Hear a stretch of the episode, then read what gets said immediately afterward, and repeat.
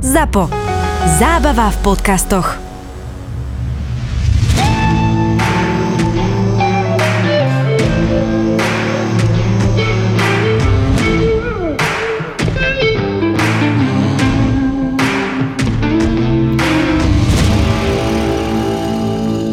Čítala som bulvár, inak dievčata. Ja som si prečítala bulvár po veľmi dlhom čase. Chytila som jeden časopis do rúk a zaujal ma tam článok o tom, keď sa bavíme o veľkých političkách, keď sa bavíme o dámach, ktoré zmenia svet alebo proste paradigmu spoločnosti. Tak teda odišla nám ďalšia premiérka zo stolca a to je fínska premiérka Sana Marin, ktorá je známa mnohými vecami, teda niektorými viac a niektorými menej, ale teda svet otočilo jeho, jej video z party, to ako si užívala, akým spôsobom sa zabávala po tajme, nie na verejnosti, ale niekto z jej veľmi dobrých priateľov to teda líkol smerom von. No a teda v podstate som sa pozerala na to, že čo s ňou a aké to bolo a tak ďalej a v podstate tým jedným videom, alebo respektíve ten článok, bol rozložený na dve strany, ale tri štvrtiny z toho sa rozoberalo v podstate to jej video, to, že sa vydala, to, že sa teraz rozvádza, alebo sa hovorí o nejakom romániku s nejakým hercom či spevákom vo Fínsku,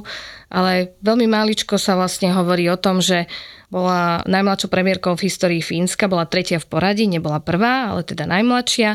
Ona bola prvá, ktorá mala vyvážený kabinet, mala 50-50 mužov aj ženy. Zároveň je to premiérka, ktorá hovorí o sebe ako o dieťati rodičov z jedného pohľavia. Je to vegetariánka, to znamená priniesla veľa rôznych iných pohľadov na to, že kto sa môže dostať na takýto post. A zároveň pamätáme si už, že to bola jedna racionálna politička popri Jasinde, ktorá hovorila o tom, ako previesť krajinu pandémiou, rovnako tak v podstate hľadala riešenia aj v, v rámci energetickej krízy. Áno, jedna z negatívnych črt, ktorá je priznávaná, je vysoký verejný dlh, ale zase povedzme si, v kontexte porovnania krajín, bola tu pandémia, boli tu lockdowny, boli tu reštrikcie, je tu kríza, čiže za to by som ju extrémne nepranierovala až takým zásadným a spôsobom. A čo bolo v tom bulvári? A v tom bulvári, a, a teda ešte doviedla tú krajinu k ratifikácii do NATO, hoci to už nakoniec nepodpisovala. No a ten bulvár stále otáčal to jej video, ako sa žena politička má správať a tak ma to tak ako zarazilo, že či my sme niekedy pri tom, ako prezentujeme tých chlapov a tých našich štátnikov, alebo aj iných, že tak doširoka rozoberáme v podstate tom článku ten osobný život. Keďže ty nie si úplne pravidelná konzumentka no. bulváru, úplne rozumiem, čo hovoríš. Toto postavenie toho článku, čo ťa pobúrilo, že málo sa riešili jej prínos a to, v akých veciach je unikátna a veľa sa riešilo to, že aj bola na party, aj sa rozviedla, aj možno má nejaký románik. Tak to je aj nastavenie bulváru, že bulvár jednoducho takto píše, že nikdy nepíše pozitív pozitívne, to je taký nejaký úzus a väčšinou vyťahuje skôr tie veci osobnejšie, sexy viac pre čitateľa, ako keď bulvár nikdy v živote podľa mňa nepoužije akože verejný dlh. Áno, súhlasím, dobre. Ako, ak nájdete rozumiem. posluchači a posluchačky bulvárny článok, kde je spojenie verejný dlh, tak mi ho pošlite, prosím vás. Nie, skúsim to inak, prepač. Skôr by som očakávala, že tá redaktorka, ktorá to píše... Bola to baba? Žena? Bola to, uh, to dobre, pardon, ospravedlňujem sa, nepamätám no, si. No, sexistická, ha? Oh, bože, Aha, som si presne... Môže byť len redaktorka, že? Lebo no. redaktori si píšu vážne články o ekonomike, že? Aha, pani feministka Mima. No, no ja som doma... feministka, vôbec sa za to nehambím. Som sa na to pozerala akože smerom akože vzor k mladým dievčatám. Vieš, že ten bulvár čítajú aj mladé dievčatá. Ale bulvár nechce byť vzorom pre nikoho ani etalónom vedenia mladých dievčat. Ani vychovávať až tak nechce. No tak ale aspoň minimálne taká tá vetička o tom, že nie je kontroverzný jej osobný život a to, ako sa dokázala proste počas toho obdobia s tým vysporiadať chudatko, však ona sa tam rozplakala pri tom, jak sa tam ako keby ospravedlňovala zúčastňovala v tom celom, ale nepovedala, že každý jeden deň si vo svojom ofise plne produktívne odrobila a riešila si tieto veci vo svojom súkromnom živote. Tak by som očakávala, že viac sa pozrieme v tom článku na to, že najmladšia premiérka, vyrovnaný kabinet, presne to, že proste dieťa, proste rodičov, niečo, niečo do vzdelania toho národa. Hej. Áno, pretože Áno. druhá alarmujúca situácia v tejto krajine je, keď si prečítame, je, že z rôznych zdrojov, že priemerné IQ Slovákov je dneska na úrovni 96, hej, tak by som tak akože zalarmovala túto a chcela by som touto cestou zalarmovať túto spoločnosť, že mali by sme začať vychovávať tých, Dobre. tých našich mladých. Tak zavolaj do plusky a nového času a... a pokúsim sa.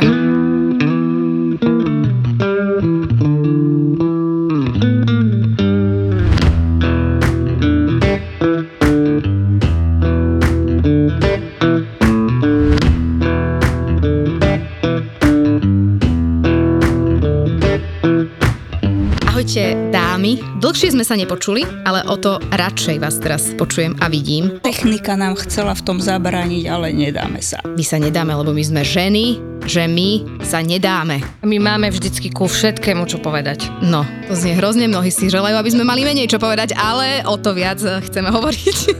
Lebo každá téma je ženská téma. Tak ako ľudské práva sú aj ženské práva, teda naopak vlastne. Čo vás potešilo a čo vás zarmutilo za ten čas, počas ktorého sme sa nevideli s Simi? Iš mňa veľmi potešilo spôsob, akým noví politici rozprávajú o ženských témach. Potešilo ma to z takého úplne že egoistického dôvodu, lebo som sa v tom veľmi cítila dobre, keď som to počúvala. A poviem aj meno, že to bol uh, Michal Šimečka, ktorý hovoril o tom, že viete, ja nie som feminista, ja len cítim tú tému ako tému spravodlivosti. Ja chcem spravodlivosť spoločnosti. A to sa aj ja tak cítim, že ja nie som feminista v pravom slova zmysle, feministka, ale cítim to ako nedostatok spravodlivosti v spoločnosti. Vy ste obidvaja feministi, keďže tvrdíte toto, ale dobre, už, už, už necháme tak.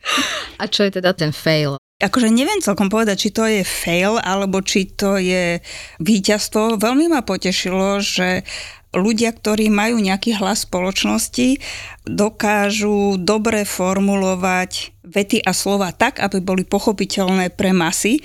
To je to, čo mňa vždy zaujíma, lebo však tá komunikácia nie. A veľmi sa mi páčilo, ako tento týždeň komentátor Marian Leško definoval, že kde sú naše ohrozenia v tejto spoločnosti. A on to povedal na takom peknom príklade. A ten príklad je preto pekný, lebo ten sa dá ľahko vizualizovať a človeku ostáva taká hlboká stopa v hlave. A on povedal, že ak by chcel Fico jazdeckú sochu, ako koník by mohol poslúžiť Matovič. Povedal to úplne presne zadefinoval ohrozenia politickej situácie a budúcich volieb jednou krásnou vetou. A tak ona je samozrejme ohrozenie tá veta, ale zase pekne to povedal, tak neviem, či je to vina alebo fail. Mne sa akože predstava Fica na Matovičovi úplne teda nezdá veľmi vizuálne atraktívna, takže pre mňa je to skôr fail, fail ale, ale rozumiem tomu, že tá jazykomalba a obrazotvorba... Toto ty si to pekne povedala, ale aj ty ah. pekne hovoríš. Vidíš to? Na budúce možno ja budem Jazykomalba. Ja Jazykomalba. akademický maliar, toto si osvojím. Dobre, tak odteraz môžeš, máš na to môj kopíra. Inak ja mám tiež také, že aj ma to teší a aj ma to neteší, alebo som z toho taká nejaká rozpoltená, pretože sa vraciame k téme potratová tabletka, teda chemická interrupcia, čo si nová vláda, úradnícka vláda zobrala za tému, nehovorím, že nosnú tému, ale už premiér Odor vo svojom jednom z prvých rozhovorov so Zuzanou Kovačič-Hanzelovou hovoril, že by mali sme vyriešiť túto vec, pretože ak medicínske dôkazy hovoria, že toto je najlepšia cesta pre ukončenie tehotnosti, tak rozhodne by do toho aj jeho vláda mala ísť, že to neberie ako kultúrno-etickú otázku, že to berie ako proste nejaký medicínsky postup a že sa o tom bude rozprávať a že nerád by bol v spoločnosti. Myslím si, že Uganda je tá krajina, ktorá nemá tento prístup k potratovej tabletke tak ako my. Takže on už nastavil tú komunikáciu, ale povedal samozrejme, že bude to riešiť s odborníkmi, s doktormi a doktorkami, s ginekologmi a ginekologičkami, ktorí, a ktoré o, sa tomu rozumejú.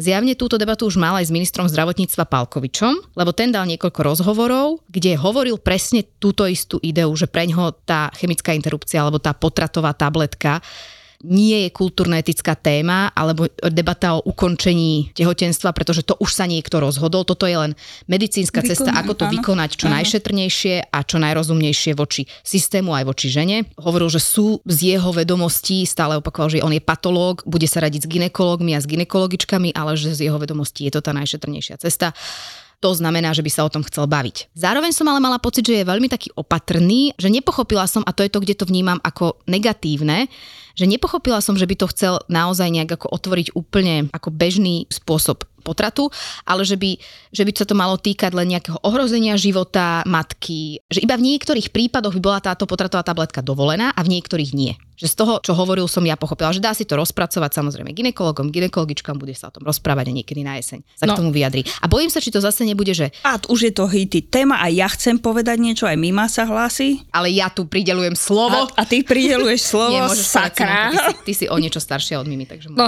a už tu máme zase poradie. Toto je nespravodlivé.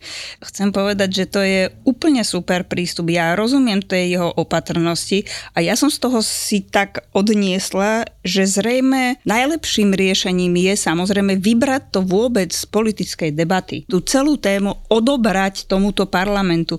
Aké právo majú oni rozprávať o tom, že ktorý medicínsky postup, ako si to povedala, je správny alebo nesprávny. Veď na to nemajú, ale že žiadne vzdelanie... Prosím? Predispozície a to mozgové tak. predispozície. Na to nemajú.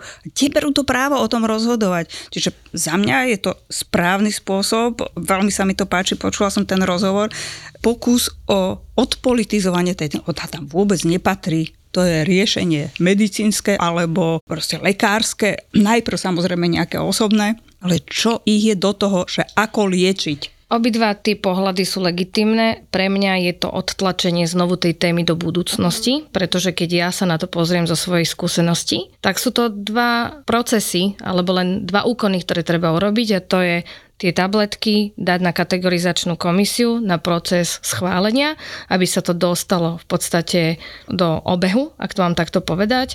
Je to trojmesačný proces, ktorý len treba započať. Čiže ty ja tam vôbec k tomu ten parlament nepotrebuješ? Nie to vôbec, treba to je rozhodnutie presne, ministra áno. na základe existujúcej vyhlášky, čiže zajtra to môže podpísať, pretože tieto pokusy tu už boli. Vlastne papiere sú spracované, respektíve jedným pokytom a jednou prioritou sa dajú spracovať v pomerne krátkom čase. A za mňa ten druhý element toho celého je, že na čo zase potrebujeme diskusiu so zúčastnenými stranami, keď v zahraničí, ako si ty spomínala, máme evidence-based, to znamená, máme dôkazy, že to funguje. Za mňa je to na druhej strane proste také trochu smutné odtlačenie tej témy, pretože znovu niekde v našej tu na, v tomto našom prostredí vznikla táto otázka zo strany novinárky smerom na ministra a namiesto toho tak do mesiaca to dám na kategorizačnú komisiu a zaradíme ten liek. Sme sa dozvedeli, že znovu ideme vlastne diskutovať.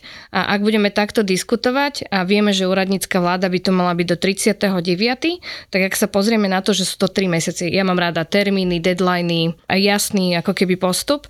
My ťa máme napriek tomu rady. Ďakujem. tak za mňa je to mm, síce fajn, ale podľa mňa to skončí tak, že nestihli sme. No, ja som presne toto myslela, že aby sme možno pre ľudí, čo nás počúvajú a nevedia, potratová tabletka je výkon vykonanie, ukončenie tehotnosti nie je chirurgicky alebo nie je teda tak e, invazívne, ako sa to robí u nás povinne zo zákona uspanie a v nemocnici, ale teda žena Chemicky. zoberie tabletku, e, druhú tabletku a jednoducho sa to vyrieši do nejakého samozrejme týždňa tehotnosti takto, aby sme boli úplne jasní. A teda zatiaľ tie dôkazy, ktoré som videla a čítala, hovoria o tom, že je to teda ten šetrnejší a, a rozumnejší prístup aj pre celý ekosystém toho zdravotníctva, pretože netreba tam ten zákrok.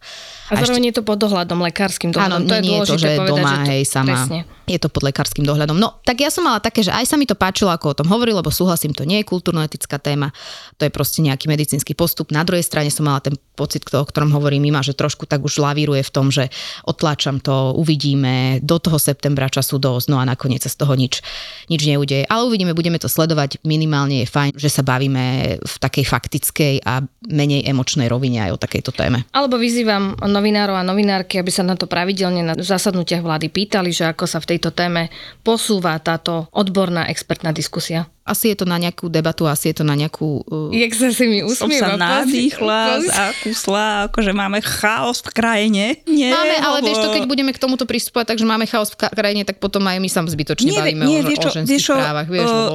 Podľa mňa je super hovoriť o tom, že to je medicínske riešenie. Ale nepotrebujú novinári tú tému stále akcentovať, veď to je téma, ktorá nepomáha demokratickým silám, to je téma, ktorá tie demokratické sily vlastne ničí.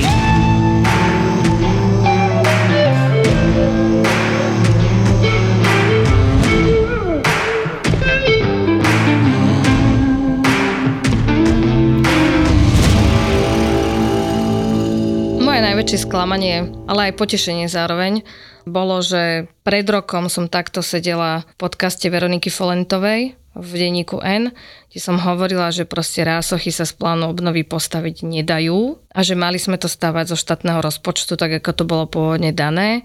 A do roka, do dňa v podstate úradnícka vláda prišla s tým, že teda v Rásochy sa z plánu obnovy stavať nedajú, lebo sa to nestíha a bude to pokračovať zo štátneho rozpočtu. Stratili sme rok, teraz tá diskusia bude veľmi emocionálna a je veľmi emocionálna ohľadom toho, že do čoho a do akých projektov proste tie peniaze dostať. Je tu nejaký plán B, určite bude plán C, lebo ani to, čo je vybrané v pláne B sa nestíha. Za mňa sme proste zbytočne stratili nejakými krvavými očami voči súkromným a neštátnym, lebo poviem to ako balík, poskytovateľom a v kontexte toho rozhodnutia sme proste vytvorili neuveriteľný tlak na to, aby sa vôbec z plánu obnovy v zdravotníctve niečo udialo. Hej, hráme sa tu o nejakých 890 miliónov, ktoré to zdravotníctvo nespasia ale mohli sme ich načerpať a ono sa to v celej tej situácii reálne neudeje až tak, ako si stále ten vzdušný zámok kreslíme. Ja len teda rýchle vysvetľovacie okienko Rasochy sú v Bratislave, kde mala stať nová nemocnica od roku 1987.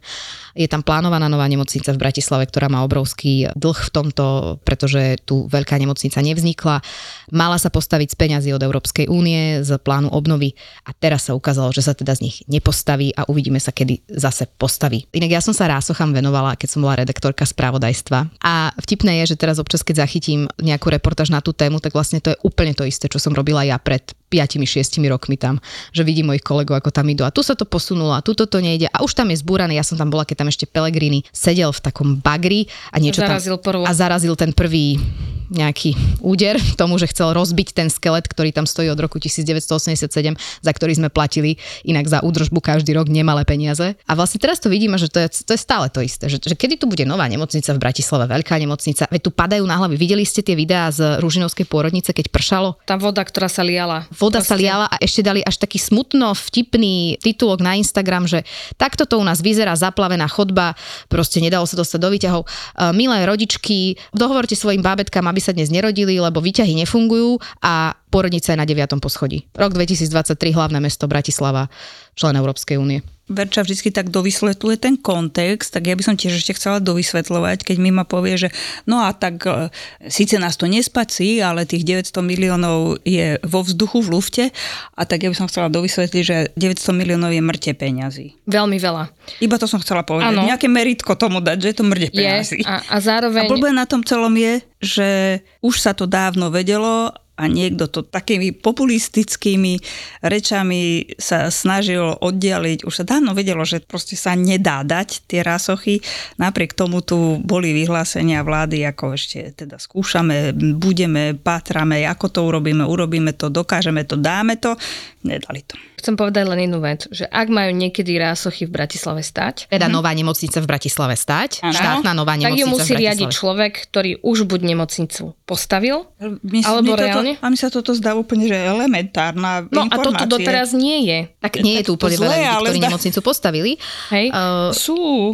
No sú súkromníci, áno, samozrejme. Alebo vonku, vonku, že na to sa presne dá zaplatiť. Tak, zahraničný, áno, presne tak, aj to je možné. Na druhej strane, aj aby niekto tú nemocnicu postavil, tak musí byť jasné, ako tá nemocnica bude vyzerať. A pokiaľ nám do toho bude zasahovať XYZ záujmových strán, čo aj zasahuje, tak je to enormne náročný proces. A teraz ako keby, nechcem ako tu niekoho obhajovať, že sa snažili, ale nevyšlo to, hej, a možno sa aj snažili a nevyšlo to, ale nikdy sme to priamo nepomenovali, že vedeli sme od začiatku, že sa to z plánu obnoviť nedá, snažili sme sa urobiť nezrealizovateľné a na pol cesty sme vlastne nabúrali a povedali, že ono to vlastne takto je. Hej, ale vieš, akože kašľať a... E, tieto plány obnovy a čo proste e, bežného človeka ako mňa zaujíma to, že jednoducho, keď by som chcela v Bratislave ísť do slušnej novej nemocnice, tak jednoducho nemám kam, lebo jednu môže zaliať voda, e, druhá má zase iný štrukturálny problém. A, a pred treťou stoja radičky na zoznam a nevidie sa tam zozname, dostať. kde akože vyjde, nevidie, uvidíme.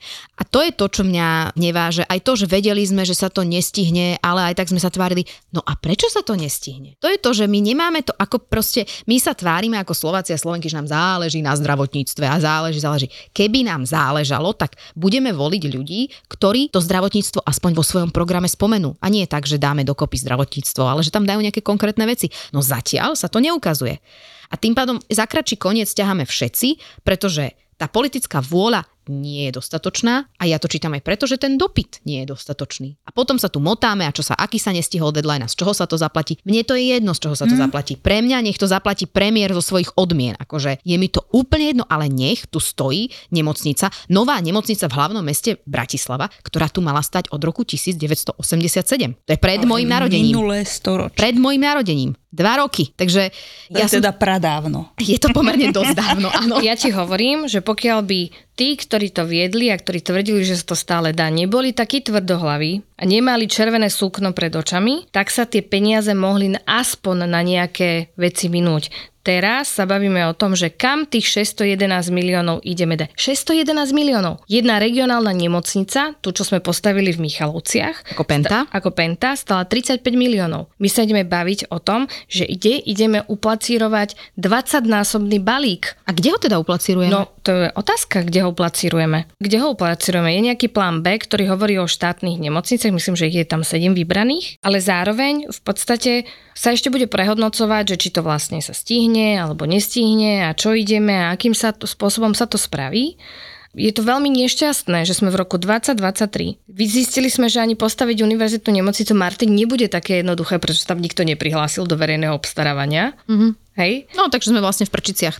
A druhá vec je, že keby sme to aj postavili, tak ja ako väčšiná a vecná optimistka uvažujem nad tým, že kto tam bude pracovať. Dnes naozaj dva prieskumy som videla také, kde to zdravotníctvo sa posunulo, akože to je najdôležitejšia vec pre ľudí pri týchto nastávajúcich voľbách, tak e, dúfam, že to niečo aj urobí. S tým. Aj ono asi faktom je aj to, že aj to ženy podľa mňa veľa zažívajú. Teraz hovorím o hlavnom meste, e, lebo tam tú situáciu poznám trochu lepšie, že aj tie pôrodnice, hej, že keď naozaj na, na vlastných očiach médiách čoraz častejšie zažívajú, že nemajú ten personál, že musia ísť do inej rodiť, ako chceli, že jednoducho tu nie je to málo, čo bývalo predtým, tak asi možno už aj to je niečo, čo im bije na poplach a hovoria si, že, že teda treba s tým niečo robiť a preto si myslím, že s tým treba niečo robiť, lebo s tým to súvisí aj s tým, že nemáme zdravotné sestry, veď to je takisto mm. problém, ktorý tu je od roku, no 10 rokov minimálne.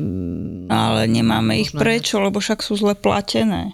Aj preto, že sú zle platené, ale keď si pozrieš zase prieskumy v tom, že ako riešili, ale to bol prieskum ohľadom lekárov, že prečo sa nevracajú zo zahraničia, robili to pred voľbami minulými, a vtedy ešte strana spolu, tak sa ukázalo, že platy boli až na nejakom treťom mieste, že prekáža im presne, že ekosystém, v akom funguje infraštruktúra, kolektív, že nemajú možnosť sa tak vzdelávať, ako by chceli a platy boli až nejaké tretie alebo štvrté. Čiže aj to nie je úplne, ak si myslíme, že nahádžeme na tie zdravotné sestry tam... peniaze. Vieš, lebo akože v tom Brne, ja som sa rozprávala, ja som rodila v Brne, v Brne som sa rozprávala so zdravotnými sestrami, povedali, že zarábajú asi o 10% viac, ako by zarobili na Slovensku, Slovenky. Ale že ten systém, v ktorom pracujú, im stojí za to stokrát viac. Tá starostlivosť o zamestnanca. Tá starostlivosť o zamestnanca, ten kolektív, tá komunikácia s, mm. s nadriadenými, tá možnosť sa posúvať. To, že všeobecne pôrody sú špecifická vec, že v Brne sa naozaj tie zdravotné sestry, pôrodné asistentku vedú pôrody. U nás ich nevedú, hej, že tam majú naozaj väčšiu mieru pôsobnosti. Ano, Takže je to proste hrozne dlhá veľký, debata. Veľký komplexný problém, chýba nám stratégie riadenia ľudských zdrojov proste v zdravotníctve. Tie kompetencie, ktoré dneska sú, už sú prežité, treba to celé proste ako keby rozpohybovať ten systém. No ale kto to kedy rozpohybuje? Podľa mňa až moment, keď dojdeme k totálnemu čo sa musí stať? bodu zlomu. Hej, že Ale čo je si... bod zlomu? Že čo? Ja som si myslela, že bod zlomu je pandémia. Akože, no vidíš, ani, no preto sa pýtam, sa že, že čo viac sa môže stať? Že čo viac sa môže stať, keď ju musia robiť vojenskú medicínu, že toho zachraňujeme, toho nie. Že padnú kramáre? storočí. To nemá jednoduché riešenie a určite potrebujeme viacej ambícií a nie sekať peniaze zo zdravotníctva, že už je tam veľa, že je to čierna diera. Hej? A zároveň nezabúdajme na jednu vec. 80% zdravotníkov sú ženy. A tie ženy majú rovnako tak nejaký prírodzený cyklus svojho života a tie ženy idú tiež na tú materskú, na tú rodičovskú a rozhodnú sa potom napríklad po nociach nevrátiť do služieb a neslúžiť. Hej, že, že ono je tam veľa tých špecifickostí, na ktoré budeme narážať a udržať si takéhoto človeka dlhodobo je kontinuálna práca. A preto sa ti nemôžu v štátnych nemocniciach meniť riaditeľ vedenia proste každé dva roky s novou zmenou. Nemôžeš meniť systém fungovania nemocníc každý rok podľa toho, že aké je politické zadanie a tak ďalej. Dve veci potrebuje slovenské zdravotníctvo. Stabilitu a predvydateľnosť. Potrebuje celá slovenská spoločnosť, nielen zdravotníctvo. Rozmýšľam, že kde je, kde je nejaký rozdiel oproti iným oblastiam? Nikde. Všade potrebuješ predvídateľnosť Aj, a stabilitu. aj kontinuitu, aj predvídateľnosť, aj, aj prípravu No len zdravotníctvo je špecifické o tom, že sa ťa dotýka v podstate z pohľadu tvojho denodenného fungovania. Keď raz dostaneš infarkt, to je trošičku niečo iné, ako keď sa má dobudovať cesta medzi Bratislavou a Košicami. Hej? Že tá potreba riešiť je o to No a vie, vieš, a existujú také prieskumy, ktoré ukazujú, že tá cesta ich za voličov, hej, zajíma viac, lebo tá chodia denne a infarkt ten dostane raz za život. A veľakrát No, už som- už to je... Áno, a veľakrát- Už to potom nerieši, potom hej? už- Už, už to potom je. cesty. Také sú prieskumy, tak to je. No, to je to, čo ja stále hovorím, že ľudia Takže- sa tvária, že niečo, ale reálne ich oveľa viac Áno, zaujíma áno, tá áno. cesta. A preto žiaden politik ani politička doteraz nevykrikoval, že ja vám zachránim 611 miliónov z plánu obnovy, aby neprepadli, ale aby sme z nich postavili 12 regionálnych nemocníc, ale bude sa byť do hrude, že postaví konečne diálnicu medzi Bratislavou a Košicami, alebo e, niečo obdobné. Hej, No už sa naučili aspoň jednu jedinú vec, že už nehovoria termín. že dokedy. Neviem, či toto je veľký success. Úspech. Nehovoríme termíny, aby sme z nich ľahko mohli odísť. Odísť.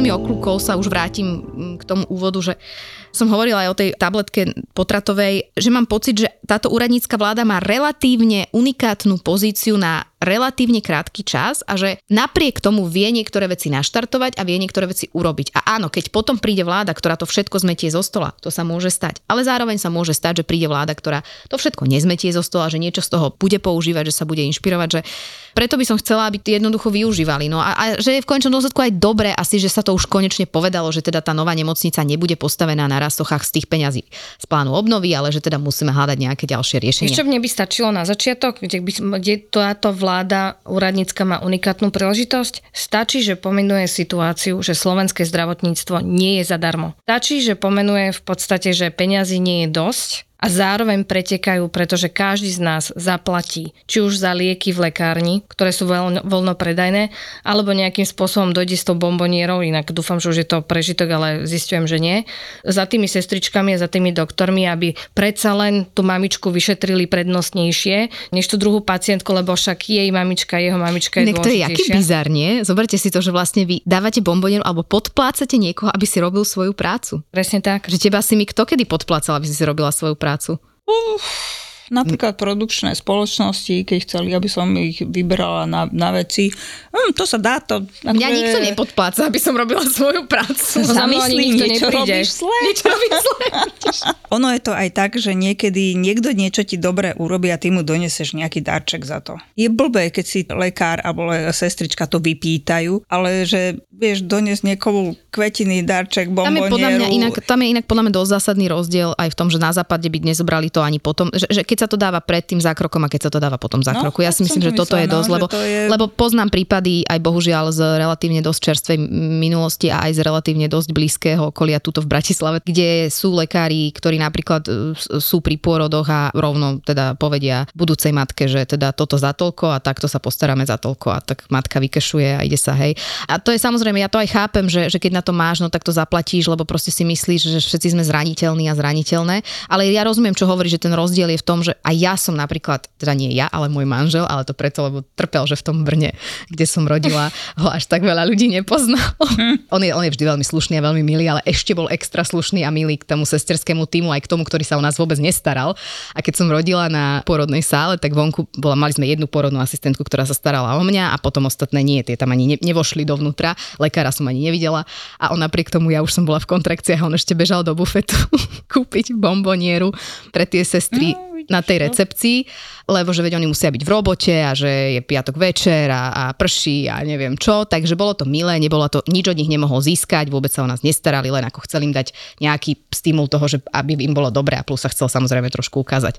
No a keď sme odchádzali, tak to som chcela ešte veľmi rýchlo dopovedať, že aj ja som mala pocit, napríklad keď sme odchádzali, že chcem Nejakú vďačnosť. že, že chcem im no. doniesť kvety. Hej? V živote by som nedala nikomu peniaze ani pred, ani po. To je pre mňa akože, alebo nejaké materiálne dary typu, počula som príbehy, ako si niekto mm, tašky drahých značiek za, za pomoc pri nejakých zákrokoch a podobne. No ja hovorím o týchto prípadoch. Ich hovoríš o tom, o tom vyslovene, kde je to tak. ako, že pýtanie si, alebo kde má ten pacient, pacientka pocit, že je to nutné, aby to doniesol, Presne že, tak, že inak bez bez toho toho sa, sa- nepostaráš. Presne no. tak. Takže toto je smutné. Tak, ale ja stále som, teraz budem zase optimistka na záver, že aj keď sa o tom nahlas hovorí, tak si myslím, že je to už nejaký posun vpred.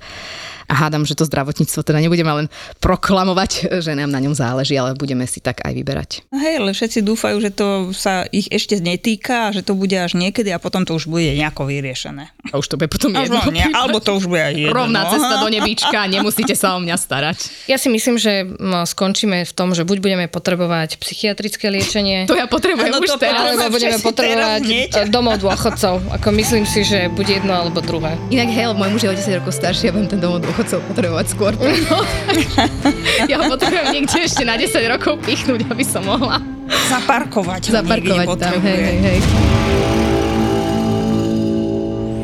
Mám teda tento predpojatý strach, že hoci čo dám najavo, emóciu, alebo vytýčim si nebude nejakú hranicu, čo sa mi páči a čo sa mi nepáči, tak sa bojím, že ten partner buď sa nahnevá, alebo odíde, alebo stratí záujem.